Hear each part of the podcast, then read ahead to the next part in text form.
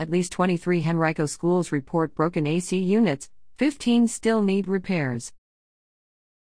Air conditioning units were down in at least 23 Henrico schools, with five schools having almost no AC school wide, according to a significant number of reports made by school employees this week. Henrico Schools facilities team has completed work on the AC units at eight schools, but is still working on broken AC units in 15 schools.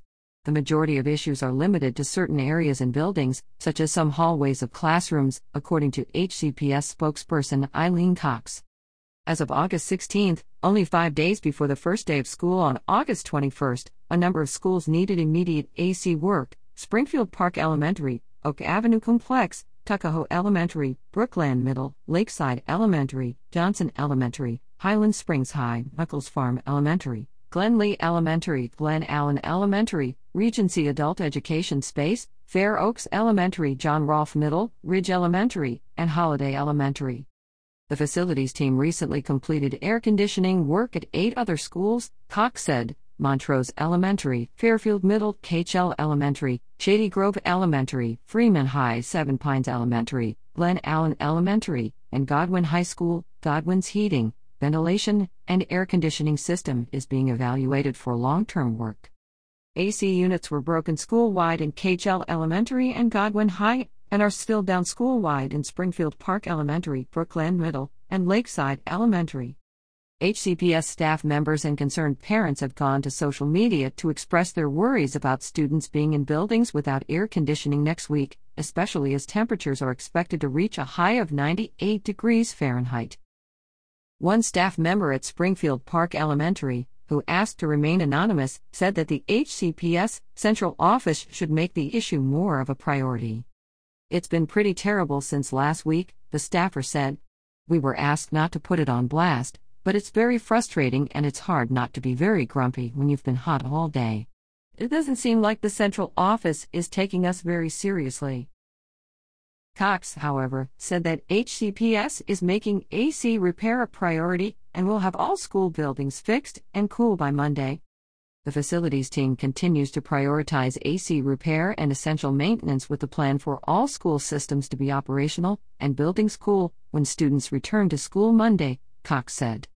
Springfield Park Elementary will receive two replacement compressors ordered by the HCPS facilities team by Friday, according to Cox.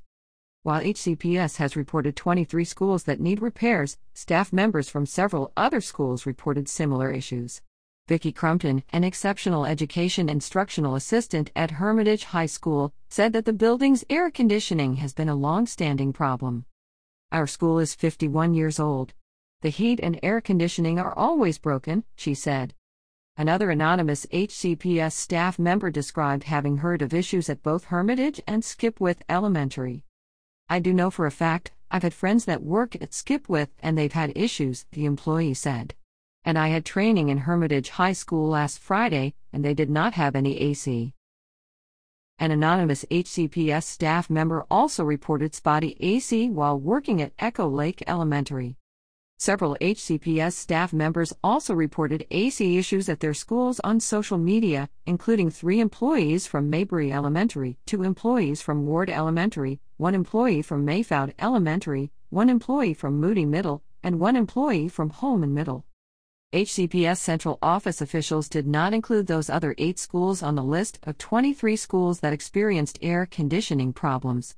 The 23 listed schools represent approximately 5.6% of the 500 HVAC systems operating across the division, according to Cox.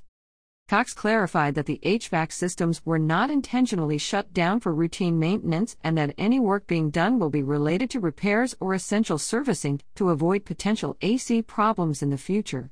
Routine maintenance on HVAC systems is scheduled for times when staff and students are not in the building whenever possible, according to Cox. HCPS will deploy spot coolers and additional fans if buildings are still experiencing problems on the first day of school, Cox said. Several HCPS staff members also brought up concerns about school custodians and bus drivers, who may have to work with no AC for much longer than teachers or other staff. One former HCPS bus driver, who asked to remain anonymous, described never having an AC system on the bus. I drove for 16 years, no AC, the driver said. When it was really hot, I would bring a cooler of extra waters, but the kids mainly loved just having the ice for their foreheads. Most kids only spend 15 to 30 minutes on the bus, but the bus driver spends three and a half to four hours on the bus. The former bus driver wasn't aware of any HCPS buses that had air conditioning before 2022. None of the older buses have AC, the driver said. It wasn't until 2022 that they started getting AC equipped buses. So many drivers without seniority are still driving without AC. HCPS officials did not respond to requests from the citizen to comment on those statements by the time this article published. A staff member at Springfield Park expressed frustration that the AC units were not prioritized when they broke down last week. I can say for certain that our principal has been doing everything she can to get somebody from central office to come out and help us, the staffer said. And she was told that we were not as high a priority as other schools because apparently it was worse in some other schools, and they were going to have to order parts and that was going to take a while. Cox said that HCPS received the majority of maintenance reports in the past 24 to 48 hours.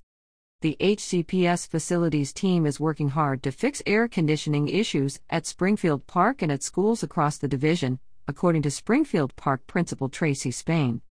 I want to assure you that this is a priority project for the school division, Spain said in a message to Springfield Park staff and parents. Leanna Hardy is the Citizens Report for America Corps member and education reporter. Her position is dependent upon reader support, make a tax deductible contribution to the citizen through RFA here.